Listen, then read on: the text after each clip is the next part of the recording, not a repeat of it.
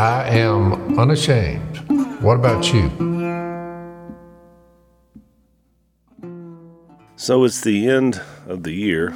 The 2022 is almost in the books, Jase. by human, you know, we came up with a calendar. Is it really the end of the year? You know, I mean, So J- Jase is questioning the I'm questioning validity the- of calendars now. the whole establishment. I, I'm going with Phil. We count time by Jesus, yeah. and I, I don't know. I don't. I mean, we need to at some point. I'm more aware for sure of time than, than you are. Well, probably both of y'all. But Zach is as well because we we have to deal with people outside of just the bubble that y'all live in. You got you're just doing things. You don't know what day it is, what well, time that's what it I'm is. saying. Look, three quarters of my life. Someone has to tell you Uh, this is Yeah. happening. That's tomorrow's this. Let me give you a formula for my life, and this will help you understand. Three quarters of my life, I do not know what day it is. Half of my life, I don't know what month it is. And a quarter of my life, I don't know what year it is. well. Uh, some of the atheists, not are- good. Some of the atheists are now saying, and he wants me to go where he he's walking. Phil, you're so optimistic. I, I love the fact that you think that people who do not believe in God are regularly turning this podcast on. So that gives me hope. It does, and it may be as far as we, as far as we. Look, come check it out. I mean, I think that's that's right off the bat in which gospel uh when the famous slogan come and see wasn't that Nathaniel and Yeah. Philip? Uh, yeah, He was like, "Come, come check Jesus out." I always liked. I noticed this morning on Twitter, um, David Pollack, who played at Georgia, he's on the game day. Um, he was saying how good our podcast was, which you know, you just, yeah, people that you know and or see and respect their work is kind of it's kind of fun when you see that they're Who is this? It- it's talking- you know David Pollack, that's the dark headed guy. He played at Georgia. oh, I met him. Yeah, yeah, Yeah. we I met was him. on the uh, college he li- he listens to our podcast. the college game day, I, I got into the bowels of how that works. And I'll tell you this, uh, did I sign some kind of disclosure? Uh, I don't think I signed anything. I think I can share this. I Trust thought- me, they're not going after you. Look, You're I good. thought this podcast was off the cuff. That whole show is nobody came to uh, me or nor Willie and said, "Okay, here's what we're gonna do." it just happens. It's like y'all ready? I thought, All right. what do we fix? It was that's how it went. I like, so I was with Willie on, on when you weren't on, Jase, and uh, I wasn't on air, but I was just with him. And um, what I loved about it is after you did all that, after they did the show and the fans were crazy, we were in Georgia, and um, then they just went out in the, their big bus thing and just watched football for two or three hours. You know? yeah, that's what I remember. We hung out on we just bus. sat around talked Yeah. about football. It was they were very laid back, very nice people. I enjoyed my experience with them too. But so I'd just say those guys are to be commended for being really good off the cuff. Now maybe they had a meeting somewhere, but we weren't a part of it. Well, uh, so I don't think I mentioned this since we're, we're talking about time today, and, and we'll talk a little bit about New Year's and how people treat that today. But so I don't know that we mentioned this the whole year. Uh, maybe we did, and I just forgot. But now that 2022 is over, this marks what we consider to be the 50th anniversary of Duck Commander.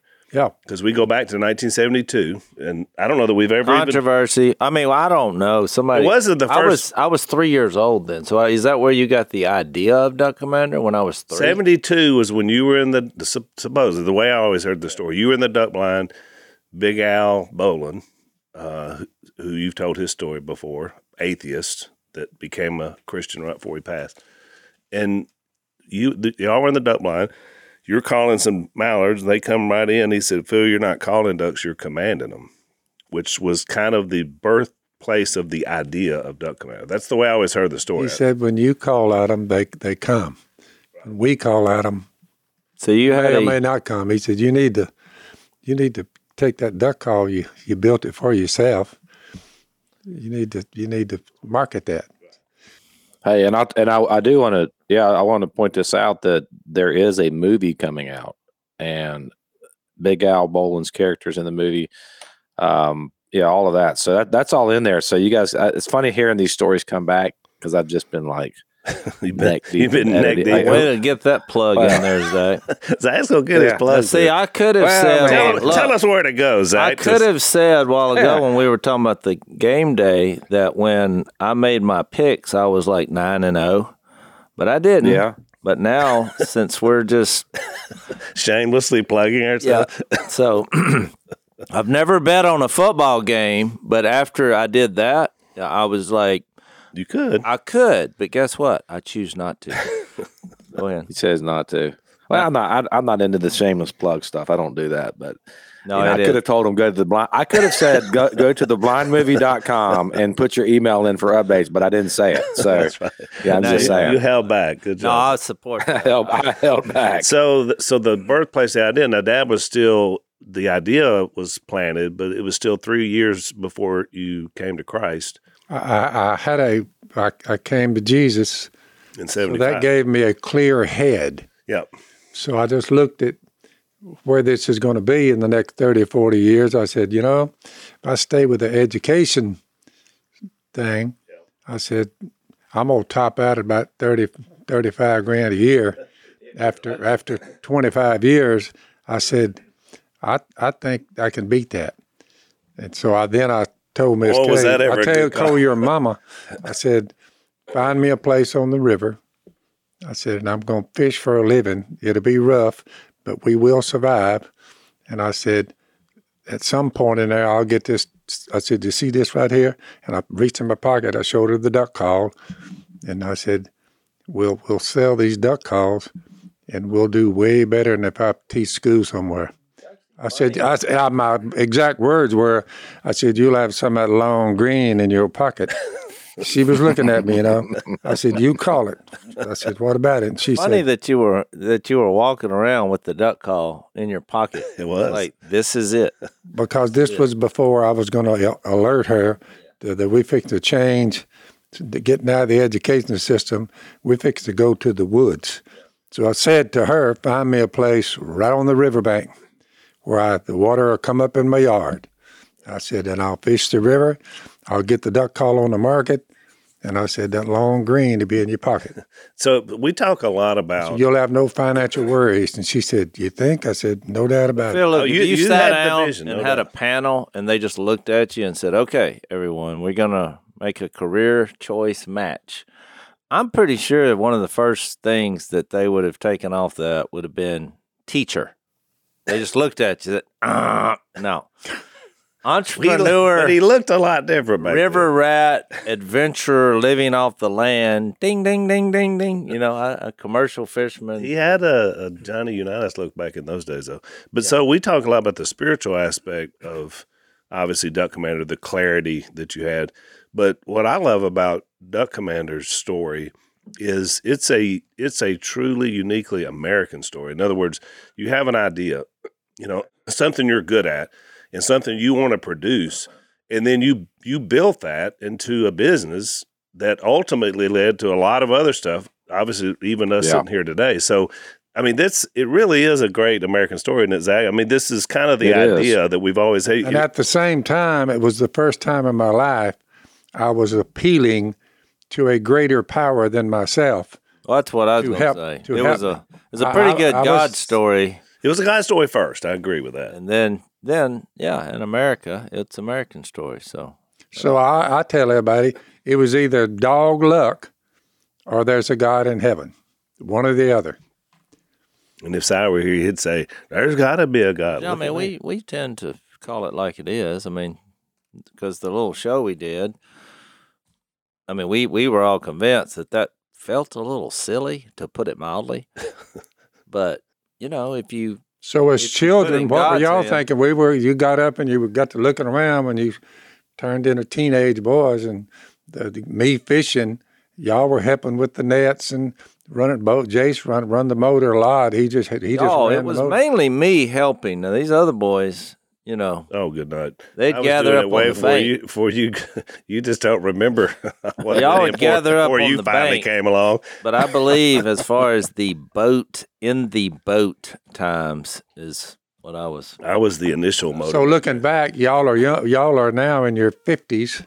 So, what do you think? Was it worth it? Oh, it's a, it was a, a fantastic. It was a fantastic childhood, Dad. I mean, what, once we got down here, I mean, we had we felt like we were roaming this whole area down here. We hunted, we fished. We I love our years down here. I mean, they they It'd have been me. different if the laws of land and posted signs is what it is now. I wouldn't have enjoyed it near as much. Now that we're Back landowners, it's a little different. I thought we owned the whole place because I never saw another single soul It's time. called poaching. But nobody, there was nobody there. There, there wasn't. They weren't here. No, Plus, there were not any hunting clubs at that No, time. none of that. no hunting clubs and all that. Yep. So we just looked at it like God's creation, and we're in the middle of it. Well, the shock to the system was the first time when one Mister Red Dog Phillips in young Jeppico ran into one George Franklin, shot him out of duck on his property. Yeah. That's when the shock hit the system. You know, we don't own all this property around here. we found out pretty quick, but then we wound up becoming great friends with George. So Through all of it, uh, we tend to forget, and I, I didn't know where, where the conversation was headed here. A new command I give you, Jesus talking, love one another. And listen to this it's profound. Most people miss it. As I have loved you, so you must love one another. All men will know that you are my disciples, and it all hedges on one thing, according to Jesus. If they run up on you and they look around and they say, These people love one another, Jesus says, That's your marker. That's your that's your thrust. That's the end of the line. Love one another. And when they see that, it, that you they'll figure out that it's through me that you love one another. That's the whole thing. I didn't realize that when I was younger, but that's what all this has been about the last 50 years. that's right. And it's been about building something and trusting God along the way, which we obviously did and impacted people as well. An atheist would say you just got lucky. I said, it's possible, but I, don't think, think there so. was more in there than, than you're seeing. I think So, so we ran a couple podcasts, the best of Psy, I believe, and the best of what was the other best? the of? best of the wives. Oh, the best The of wives. the wives. yeah, that was Best our of the last couple of wives. podcasts. Primarily was the altercation captured by me and my wife on multiple events. That's why I love The, having la- this. the last Yeah. one more stinging because she brought out that piece of paper when when I She brought a list, Jay, she had a list. So uh, to refute some of your claims. so I figured out the problem of marriage before we get to what we're what are we talking about today? We're talking about New Year's resolutions. Okay, we need- well, we need to fix that. Yeah. Because look, that is something in our society that's not working. The, the, the, the, the, the, the, instead of going by the calendar, and it's a marker as a, you know, get started again, I think that all comes when you repent and turn to Jesus. Well, what does repent faith. mean? What does repent mean? It means when people run up on you now, they say, one thing stands out about them, they love one another. Hmm. Yeah, that's, but I'm that's saying, Phil, interesting. but go with me on it. You got you're making change. Well, all a New Year's resolution is you're going to change something. So repentance based on the grace of God should be foundational for a New Year's resolution. That is correct. Probably should be the number one. Let's let's take a break.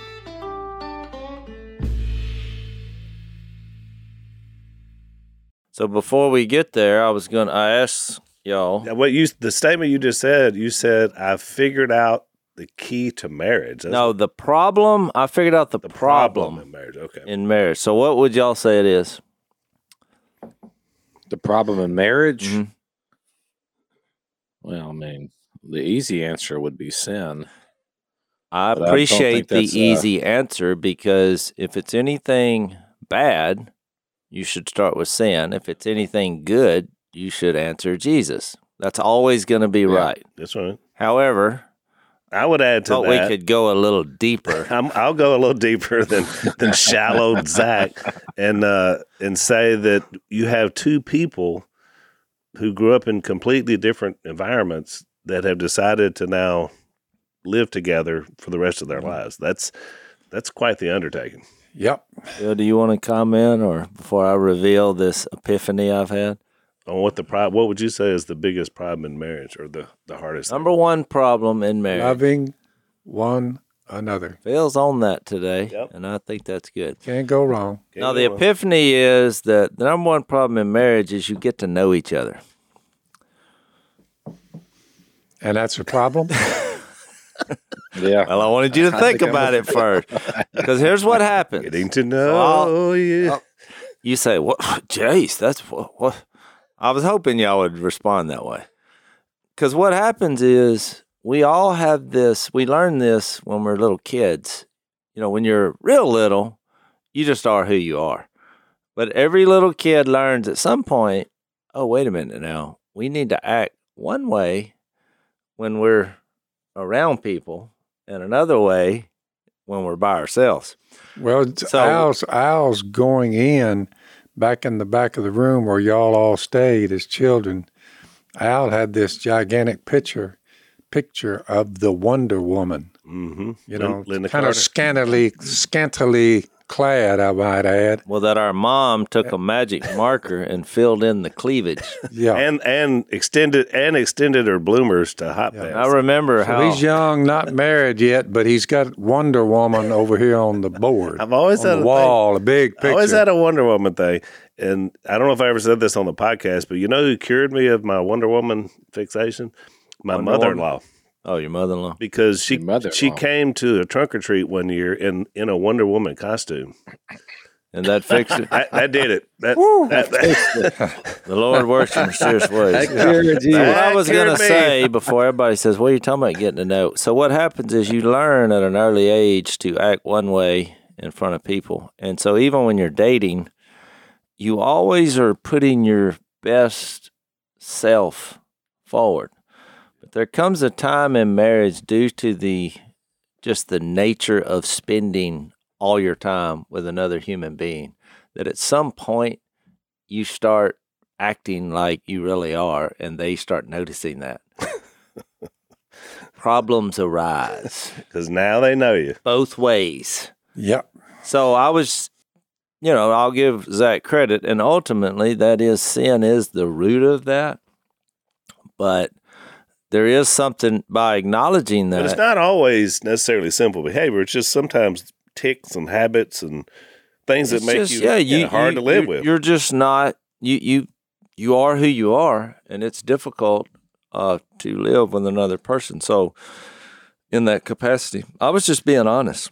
So is it possible Well, I wi- think- without God to actually have a, uh, if you don't have a knowledge of God, and if you just leave fundamental uh, loving one another, you leave that there to be either taken advantage of or not practiced. So why is it there's so many divorces? Well, because like because to Jase's point, people once they get to that point where they really get to know each other, they think, "Well, I I messed up here. I, not, I Yeah. I married the wrong person. This you know this isn't what I thought it was going to be." So you're right. Without God, The ones in it for the long haul are becoming a very small group. well, that's true. And, but without God, it, it's much more difficult. It, and my theory is we understand the idea of sacrifice, submission, words like that, because we understand the what God, how His relationship is with us. So if we can reflect that, but unfortunately, there's a still lot of people a lot of divorces run run away from those qualities. You know, they Right, you know get that Bible out of my bedroom. You know, whatever. right, right, right. What were you gonna say, So in a marriage too, if the- I was gonna say, marriage. I think in marriage too, what happens is a lot of times, then when you get the backlash from being seen or being known, as you said, then what you do is you do what we did in the Garden of Eden. You start to cover up, and and even in your marriage, and I've, I've thought about this a lot, and um, we did ministry this way really when we started doing college ministry, but it was is I, an idea out of Genesis one through three that the fundamental problem is is covering and that's why the you know when adam and eve sinned in the garden and they were naked and the lord came and looked for them and said hey you know they ran and hid and then he said "Why did you hide? They said because we were naked and we were afraid. Said well, well who told you you were naked And and uh, did you eat the the fruit that I told you not to eat of? And so they covered up with fig leaves, and they had made that covering for themselves. And then the Lord came and killed an animal and made them a more suitable covering. And I think that what happens in our culture, though, is and not just our culture; it's any culture, is that we think somehow we're either going to bootstrap ourselves up enough to be good enough for our spouse or God or whoever to to affirm us, and it's just not the, not the case. You can never be good enough. I thought about this verse in Romans five. It says, "For while we were still helpless, at the right time, Christ died for the ungodly. For one will hardly die for a righteous man, though perhaps for a good man, someone might dare to even die. But God, but God." demonstrates his own love towards us in that while we were yet sinners, Christ died for us. Much more than having now been justified by his blood, we shall be saved from the wrath of God through him. For if while we were enemies, we were reconciled to God through the death of his son, much more having been reconciled, we shall be saved by his life. And not only this, but we will also be uh, we will also exalt in God through our Lord Jesus Christ, through whom we have now received reconciliation. And I love that because it's it's uh I think it's kind of the key to a healthy marriage is actually it, you have the, the problem is that like Jay said you're going to be known but the solution is you have to be known and you have to be known in your brokenness and affirmed there not in your performance. That's how God that's that's the gospel. God looks at us and says you know he doesn't say you're not that bad. He says you're much much worse than you think you are. And while you are there while you're there as an enemy as a sinner that's where I died for you. That's where I came for you. So now you can be known, and and and that's where true. I think that's where true intimacy is born. But very few people can get there because of I, I guess because of shame and regret and things like that. That's why you see so much in the in the epistles in the New Testament. Marriage is used as illustratively as the probably the closest thing on earth we have to our relationship with God. Right? I mean, there there's redemption because there's brokenness, and in a marriage, you're going to have that all the time. I mean, you have opportunity. I always say there's no better place than in your marriage to have an opportunity to live out forgiveness because you're you're you're going to make mistakes, you're going to fall short, you know, even if it's little things. I mean, it's aim small, miss small in, in my mindset. So, well, you know, yeah, I think too. Like you think about how many people, and probably even us ourselves, just how you, how did you, how were you when you came to Christ? I mean, for so long, even after I was a Christian, I really thought like that I had to get it right and then I could come to Christ. I thought, man, I got to get my life yeah. right so that I can come to Jesus. And this with so many people over the years that like you're in that conversation with them and they they want out of, of whatever their thing is, but they're like, man, I got to get this right so that I can come to Christ. And I'm like, every time I'm like, you, have got the whole thing backwards. You don't get it right to come to Jesus. You come to Jesus to get it right. He gets it right. You know what I mean? Yeah. I think it's the same thing kind of in marriage. And for me and Jill, we found a lot of healing in our own marriage whenever really when we got to that place where we could confess sin to one another. Yeah. And I could confess sin, she could confess sin. We could start to be known and open up those darker places of our life. Say, hey, here's what's in here. Yeah. And I'm not saying we do it perfectly now. We don't. I mean, because we're on this side of heaven. But I mean, to the degree that you allow yourself to be known by your spouse and vice versa, and then there's an affirmation in that, that that's the degree to which you're going to experience the intimacy that God offers and, and who God is. No, I think you're, you know, you're right. I think that's a good basis for talking about making, trying to make New Year resolutions, which is basically repentance just once a year. The problem yeah. is, very rarely do we pull it off. Well, I that's think true. most people, if you took a poll and said, "What percentage of your resolutions did you follow through with?" I guarantee it'd be a low number. So, so I looked them up, Jase. Uh, let's take a break.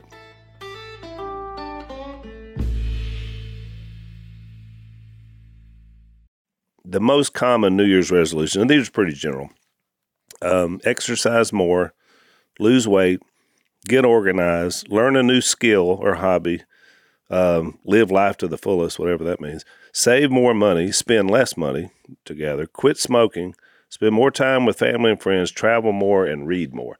That's kind of the generalized what people say they're going to try to do in the coming years. Well, other than the last one, if you had the the Word of God in there, I think those are pretty.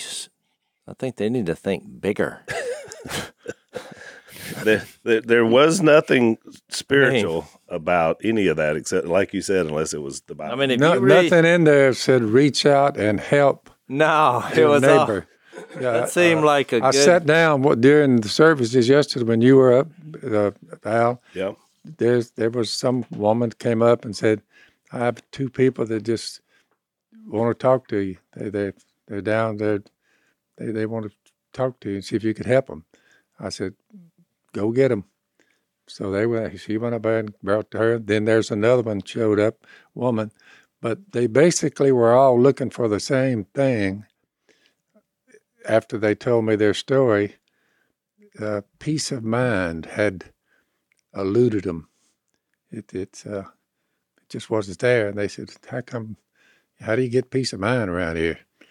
So you I, just s- I spent about forty five minutes while y'all were talking, talking to those two, those three, hmm to get them to see, oh, it's there, right, but uh, it, it's a it takes discipline.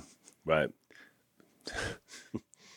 So Did you tell them about Jesus? uh, yep, and I said maybe you maybe you missed Jesus and all this. Well, So I shared the good news with them and basically said, "Look, you, you're going to make mistakes." They, they- they they were trying to get around the area where you make mistakes as a Christian, and instead of realizing that Jesus was there to mediate for them and to keep them cleansed, if they trust Him and if they would try. right. That's basically was the but you gotta- 45 minute lesson. Here's what I think. When people try to make changes, I think there's two things that are not happening, whether they're in Christ or not. And it, you know, Zach read Romans 5, but Romans 7, I think we'll all agree that when Paul wrote this struggle as a as a Christian, and just to give you a, a few highlights of that, but he was like, verse 15 i do not understand what i do for what i want to do i do not do but what i hate to do and if i do what i don't want to do i agree the law is good. As it is i it, it is no longer i myself who doing it is doing it but sin is living in me. I know that nothing good lives in me. I mean you know that's, Paul, that's where they were yesterday. you know, Paul's trying though, and and what I've noticed is when you ask someone, uh, you know, if they're a Christian or if if they're, you know, have a relationship with God, if you ask people that off the top, you know, of your head and, and confront them in, in the short term, I've had a lot of people say, "Well, I'm trying," but that's not a very good answer. You know, are you a Christian? Well, I'm trying to be. Because because what you're Roman- saying is the struggle is the question that he finally gets at what a wretched man I am. Who will rescue me from this body of death? That's where most people are, right? What there. I'm saying is, is in that Romans seven, I think you have to acknowledge that we're more sinful than we make out. We, we've convinced ourselves to get back to the marriage illustration that we're putting our best face forward in front of most people. But I mean, because this, you read this whole chapter seven, he's like, "Look, I'm, I'm wretched. I mean, what a wretched man. I know nothing good lives in me. I mean, it just seems like was he exaggerate? No, he's just being honest we're more sinful than we want to admit because we're really good at giving an appearance that we're not. And then I think the answer is the when he gets to Romans 8 when he said there's now no condemnation for those who are in Christ Jesus. It's like two extremes. You're way more sinful than you think and Jesus' grace is way more covering and way more Than you powerful realize. than you realize. Look, there's no condemnation. And when you look at like what that Greek word is for no, it's stronger than no. It's like it should be capitalized. It's it's destroyed. They're There's struggling with be- being viewed, being viewed as perfect by one sacrifice. He's made perfect. Yeah. They they they they, they say, I think he missed some because I'm making some mistakes here. Exactly. So my How could you how could you view me as perfect when I just messed up over here? So my point is, when you ask somebody, "Why are you a Christian?" they say they're trying. It doesn't fit with that Romans seven and eight. It, it's like two extremes. There's no condemnation. This is not about you know what you're doing on a daily basis on, on like In, keep- out, keeping- in, out. Yeah, in, I out. did more right today than wrong, so therefore I'm feeling pretty good. I, I tried well today. I'll get up tomorrow and try. No, you, there's no condemnation for those in Jesus. Yes, I'm a wretched sinner. It, it's worse than you think, but guess what? Jesus in Christ, because that was the key phrase. In Christ, in Christ. there's no condemnation. As bad as I am, I'm also more pure than you would imagine because of what Jesus did. So why is there such? That's such a hard peel to grasp. I, I, I- I don't I don't know, but I'm saying that should be the basis. So what for you're saying is, a if somebody says, "Are you a Christian?" There's two answers: yes or no. It's like saying, Yeah, it's it- like asking a woman, "Are you pregnant?" Well, not. I'm trying, or yeah, a little. "Yeah, I'm trying." What does that mean? Well, it means you're not pregnant. That's right. So, and that's I think we as people that that's that's you're you're really, you know, it's kind of like uh, I heard an illustration one time, if I can get this right because it just popped into my head. But it's like if you ask, you know, do you have rats and roaches in your basement? Well, if you just go down there and look, making racket and whistling down there, well, guess what? You're not going. You know, no, I don't see anything. Well, you've know what I made mean? an But look, if you point. sneak, if you sneak down there, if you really want to look, and you all of a sudden turn the light on, look, you'll see everything scurry. Everybody And you that say this everybody that Jesus ran up on, except the ones who say you're not who you claim you are. Those he was pretty harsh with. But all of the people that Jesus appeared to, the woman at the well, the woman committing adultery, you say all of them, he treated them by saying, "Your sins are forgiven." Yeah, Your sins are forgiven. Your sins are forgiven. It was just a hard. It was a hard sale then, and they're all looking around. well, it still say, is. You don't It- realize this girl what she been doing. Jesus said, "I know what she's been." Says doing. the hypocrite turn from your who, sin. who didn't who didn't think he was a sinner. you know what I'm saying? To to, to your point, Judge, this you know the guy sitting there who's full of sin, just like she is, is saying, "Look at that poor wretch." You can fix it without faith in Jesus, where you, you, you never make a mistake in your mind, but you you, got to but, but realize. it, it really is. Let's take another break.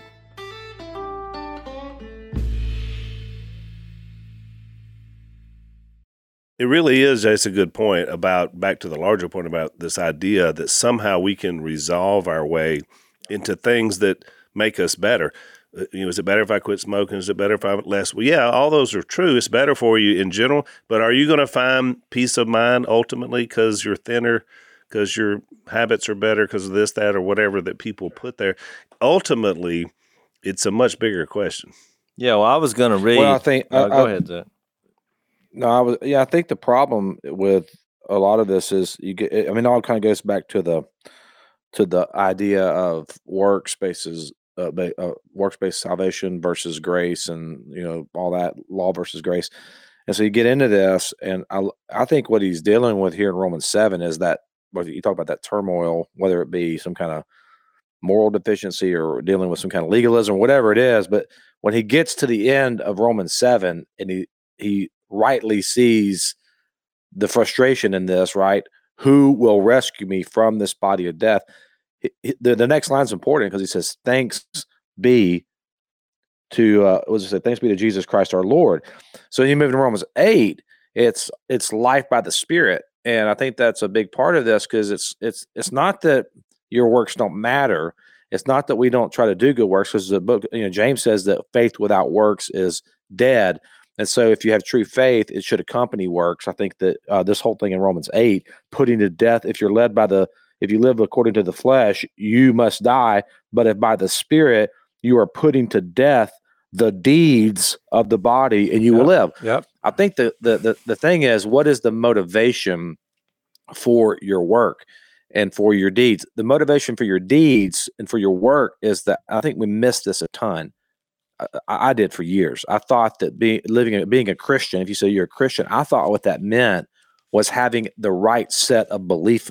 I believe the right things, and I didn't understand that it's not simply about believing the right things. It's it's believing Jesus. It's believing in the revelation of the Spirit. It's trusting in God. It's it's doing the thing. So my deeds And the work that I do, it's not to gain favor with God. It's not to to gain any type of approval or any type of reward. I'm not, it's not like God says, you do this and then I'll give you this. And so I'm out there working, trying to do it. Romans 4 clears that up.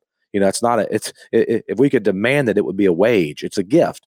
What, what, what it is though, it's, it's formative, meaning that I do these things in my life. I read my Bible. I say, I pray, you know, I meet with the body on Sunday. I take I partake in the Lord's Supper. You know, these are things I do. Why? Because they form in me a desire for the kingdom. And that's the big thing. That's the number one question that I get from young people is how do I desire God? Well, you got you, you have to do the things that will foster and create a desire within you. Just like all the things you desire. We desire what we behold. We were whatever we're worshiping and beholding, that's what we that's what we're going to want. And so I think it's much more about formation. The the God the, the we're being formed by the Holy Spirit. I don't know if that makes Isn't sense. that the point he made in Romans six when he said, you know, should should I sin more because grace is so great? And he says, no. You died to that. How can you live in that any longer? In other words, as you're talking about Zach, he he mentions it from baptism in Romans six. The idea is that that old person is buried, and so you're right. The formation of the new person is never going to live for worldly things. I mean, Yeah, because then you start to you start to want the things that God wants. That's why when you read the end Where's of the, Romans where's eight the text close, that says God is there not counting men's sins against them? Not counting there. sins against you. I was going to say at the end here of Romans eight, or not the end, but uh, four, verse fourteen, he says, "For all who are being led by the Spirit of God, because that is the goal, these are sons of God. For you have not received a spirit of slavery." Yeah. leading you to fear again, which how many people in the church, how many Christians live in a spirit of slavery? They're so afraid. They're they're, they're living in slavery and they're they're fearful. He says that that's not the kind of spirit you received. He said, but you received a spirit of adoption as sons by which we cry out, Abba, Father. And the Spirit Himself testifies with our spirit that we are children of God. And if we are children, heirs also, heirs of God, and fellow heirs with Christ, if indeed we suffer with him, so that we may be also glorified with him. And I'm thinking about my daughter, who we adopted uh, almost two years ago. April will be two years, and it's so funny because I was worried that I am I going to be able to love this child as my own. And uh, and I said this Sunday morning a few weeks ago. I said, and I answered the question with, I love her more than I love my other kids. And they, all, of course, you know, are like shaking their head. But I mean, it's incredible how much I love little Ruth. And I'm like, man, when I read this right here, I'm like, if God loves me like I love her, I'm in pretty good shape. yeah. I mean, I'm in pretty good shape. If God loves me with the love, and and and, He does love me like that, and and and, and infinitely more. That's the spirit that when we walk with God, I think that it's it, that's the summation of this fear. It's like it just eradicates all that because we move into a relational context with God. We move into a relationship because we're known by God, and and and Well, yeah. God knows us. Well, that was and, and we know Him. That was God's plan all along. That's why when people who think that God started loving, you know, just when creation happened, they're missing the point that that's why God has his, however you want to clarify it, personalities or three in one. He he had that loving relationship in eternity, who he is. That's why you have the Spirit in in Jesus. I mean, when he became flesh, so that way, you know, when he when he did become a human, it wasn't something he wasn't familiar with. It wasn't like love wasn't there, and then all of a sudden it was. That's why, if Jesus would have just been created, then that would have been that God would have been incapable of love. Right. You know, so I think it's a good big picture to look at. But I I'll read that Second Corinthians five seventeen through nineteen. Yeah, actually, Dad, hang let on. me read That's the one one. before that. hang on. let- Let's take a break.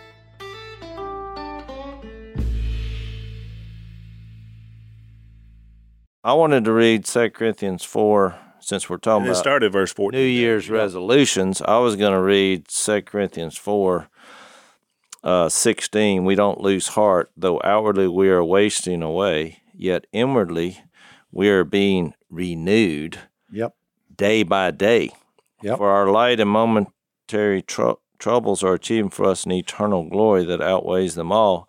So I think this is the basis for making any kind of new year or new day resolution. It That's says it. we fix our eyes not on what is seen. So, like when you listed that list, Mhm. I think pretty much everything on it was something you can see. Yeah, and and and about me. But what is unseen, and for what is seen is temporary, what is unseen is eternal. So if you say, well, what does that mean? I wanted to reference Colossians 3, it's a famous passage. So since since we have, and we did a whole podcast on Colossians, since we have been raised with Christ, set your heart on things above where Christ is seated at the right hand of God. Now that's not something you can actually see, Right. but through faith we believe is true. Set your minds on things above, not on earthly things. For you died, and your life is now hidden with Christ in God. When Christ, who is your life, appears, then you also will appear with him in glory. It doesn't get any more technical or more sophisticated than that. That's why, going back to the question, you know, are you a Christian? Are you, a, if you're, if you put your faith in what I just read in, in Jesus, that is your basis for all decisions. That's why the remainder of chapter three is filled with a bunch of resolutions that you can do. Therefore, based on this, based on you focusing on Jesus at the right hand of God, or if you want a New Year's resolution, you read the red letters, you know, every day, because this is what you believe. That's your basis for decision making. So then he says, Put to death, therefore, whatever belongs to your earthly nature. Then, you know, here's the list sexual immorality, impurity, lust, evil desires. You know, he talks about the old self, but then he gets to things you can do. You know, verse 12 uh, clothe yourselves with compassion and kindness and humility and gentleness and patience. It's not that these things that people are wanting to do every year are not attainable or they're not good things. It's the basis is, Right. is where where the problem is. Right. And so, if you want changes that last forever, you do it in reflection of the only eternal being that we have. Well said. I like it. So read that text. Start in verse 14 because this is In when I thought about it, that's what I thought to the end of the chapter. which is, is, is the big view. Christ's love compels us because we are convinced that one died for all, therefore all died. And he died for all that those who live should no longer live for themselves, which is a difficult thing to do for a human mm-hmm. being, but for him who died for them and was raised again. We're back to the gospel. Yep. So from now on, we regard no one from a worldly point of view. Though we once regarded Christ that way, I remember it, we do so no longer. Therefore, if anyone's in Christ, he's a new creation. The old is gone, the new has come, and all this is from God, who reconciled us to himself through Christ, gave us the ministry of reconciliation, helping your neighbor out, that God was reconciling the world to himself. And here's the key verse not counting men's sins against them. We got to realize that all these struggles we have, God's there and He's removed them Yep. on, on our account. You say, You're perfect. So all of it's from God. He reconciled it to Himself through Christ, and He gave us the ministry of reconciliation. Help others. God was reconciling the world to Himself as Christ, not counting men's sins against Him, and He's committed to us. We're there to encourage people as we go forth. If you're encouraging others, you're actively doing that on a schedule that's, and you're reaching out to others. It really helps your life too. it's what he's saying, I think. Oh, yeah. And that's why he said at the end, God made him who had no sin to be sin for us. I did it yesterday. I met with the brothers. Three or four of them were confused and not. They weren't. Uh, they weren't uh, uh, blessed. They were. They, they, they, their minds were. They were trying to figure out how they could get to heaven to still make the mistakes they make. I, I was think there the just tricky to part- to Christ. I think the tricky part in this is uh it's not necessarily bad things that are you know idols in your life. You can take a bunch of good things, you know, having money, uh, or you know, being famous, or what are some other things? Uh, you, can you can make that. I mean, money's not bad. Making money is good, but if that's the number one thing in your life, well, all of a sudden we got a problem. You know, I mean, your resolution may be not necessarily some graphic sin. It's something that was originally good, and now it's become something that you couldn't live without. Or and I think that's what we do. I think about that Ephesians five, where he said, uh, you know, live a life of love, and but among you, you know, there shouldn't even be a hint of sexual immorality or greed or impurity. It says, which is idolatry. So I, I think that's the biggest problem, you know, with most New Year's resolution in quotation marks or Christians who are saying, you know, I'm going to do this or that.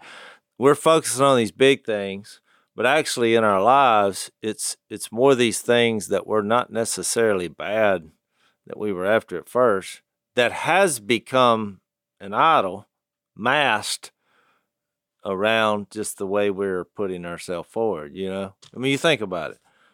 It's I mean, that's where that's where real change is needed is recognizing, oh, you know what? I'm stingy. And the reason I'm stingy is because I've put all my security in how much money I have. So, I mean, you wouldn't see that. That's not something you think about because It's kind of like though. It's it's like a, you're right. It's like a pride situation. Jase, you and I just recently ran into a friend of ours who's a caddy on the PGA Tour, and I, I've thought a lot about it because he's he's been with a couple of really good golfers, and I thought you know caddy is a very this guy's a really good golfer himself, oh, he's he Probably had actually enough- teaches golf, right? And had enough. He could have made his own shot, Yeah. but as a caddy, it's a very humbling job because your your whole job is to make this guy great. Is to help him win. I mean, that's how you make money. But it's a humbling thing because, like, you're just the guy on the bag. I mean, we know him. He's a great guy. He's a Oh, he, believer. lo- he loves Jesus. Loves You know, Jesus. that's you know that's why we're friends. But that humble that humble nature to me is reflective of us and our relationship with Christ. It's not about what I how much money I make and how great I am and my talents and my abilities. It's about me making him look great. And I think that's just kind of the humble approach that you have right. have. you Well, know. my whole point, uh, you know, bringing this up from my angle, was that there's a reason that New Year's resolutions are probably averaging two weeks in uh, duration to be fulfilled, and I'm saying you're not you're not uncovering what's deep down in your heart and, and the basis for these decisions. They're just little sound good. You know, I'm gonna lose some weight, and uh, you, well, you know, it, it's it's frivolous. If you want to get serious about making changes in your life, you got to take a deep look at Jesus in your heart and what He did and who He is and His character and why He did it and every every possible angle. And then you then you got to realize, I think what Paul said in Romans seven, you're worse than you're you're worse than you're given the impression of, and God is better than how you're responding to him. And so then you make that look take a look at what what you really need to fix. And uh, or look, some people say, "Well, I've been praying in the spirit, you know, to reveal what I need to work on." Well, I got another idea in the meantime. Ask somebody who has the spirit, and they'll probably tell you. but the reason we don't ask is because we don't want to know. or read the Word of God, which was written by the Spirit. Well, exactly. I mean, that's another good way to do that. And we're again, we're not down on. Hey, if you want to make yearly reflections and make some good changes, that's fine. But the our point is in this whole podcast, I think today, is it's the renewal is the day by day. I love that. Well, if you agree that look, most resolutions don't they don't make it. You have a picture of you're either sitting in a field spinning your wheels or you're in a vehicle headed in the right direction. If you want changes that last, they they have to be based on eternal truths and and Jesus So, so that's the perfect tease for overtime because here in my formerly nicotine stained fingers is how much resolutions last. I've got the numbers Oh, I'd love to know. I've got them here, so we're going to do that in overtime. So if you want to follow us over, it's blazetv.com slash unashamed. Check out our overtime.